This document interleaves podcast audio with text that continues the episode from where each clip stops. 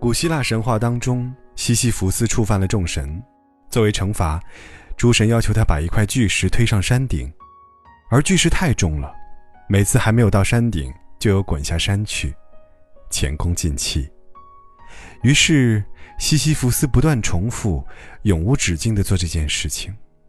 诸神认为，再也没有比进行这种无效无望的劳动更为严厉的惩罚了。西西弗斯的生命。就在这样一件无效又无望的劳作中，慢慢消耗殆尽。他的一辈子，只不过是机械重复的一天。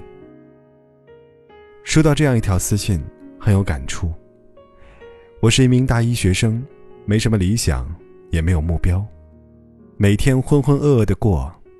我不喜欢自己的专业，不喜欢上课，却也不知道自己到底喜欢什么，盲目的过了一个半学期。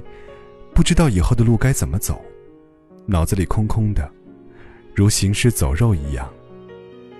还收到这样一条私信：我已经三十一岁了，一眨眼，人生的三分之一已经过去，真不知道是怎么突然就到了这个岁数的。年轻时没有多想，现在压力大的要死，哎，觉得好多年都没有思考过人生了。你身边一定也有不少这样的人。麻木茫然的生活着，他们活在一种惯性里，每一天都只是重复着上一天的生活。挫折和失败不能激起他们的斗志。经历过耻辱、悲伤、痛苦的情绪之后，他们会选择性的遗忘，而不是去反思为什么会发生这一切。长长一日，短短一生。那些从来不复盘自己生活的人。就像是每天推石上山的西西弗斯一样，把漫长的一生过成几万个单调重复的一天。他们的人生里，看似有明天，其实根本没有明天。我发现，身边优秀的朋友都有复盘的习惯，一天下来，抽出一小段时间去反思今天做了些什么，有什么经验和教训，哪里是值得改善的。我自己也不例外，以前是用随身携带的小本子，右边记录待办事项，左边记录总结和反思。现在是用印象笔记，手机端和电脑端随时记录下待办事项和一些感想。这样一年下来，就可以很清楚的知道自己做了哪些事，取得了哪些成果，踩过哪些雷。我跟朋友开玩笑说。要是哪段时间没记下自己的日程，就说明我一定堕落了。和从不反思一样可怕的是太会遗忘，这都是灵魂麻木的表现。张爱玲写她的弟弟，在饭桌上为了一点小事，他父亲打了弟弟一个嘴巴子。张爱玲大大的一震，把饭碗挡住了脸，眼泪往下直淌。后母笑了起来。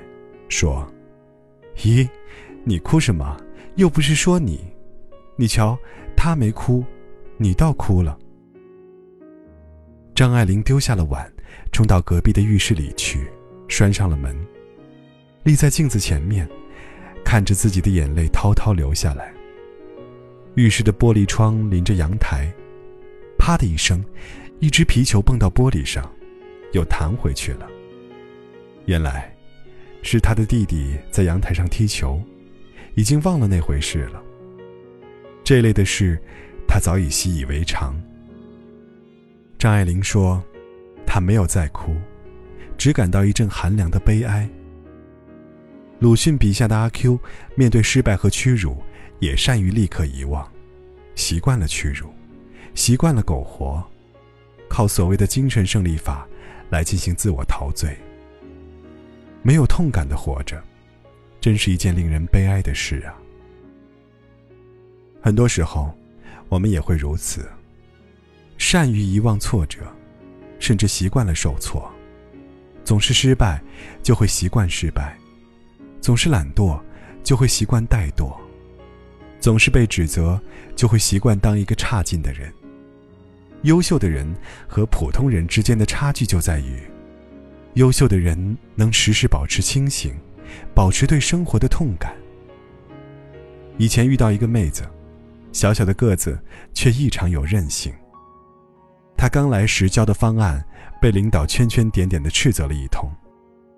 看着她难过的样子，我于心不忍，发微信劝她：“哎，习惯了就好了，他就是这样的，不改到最后一刻，他是不会放过你的。”他回了我一串哈哈哈，然后说：“不行，我才不要习惯失败。”后来，他果然成了组内成绩最出色的人。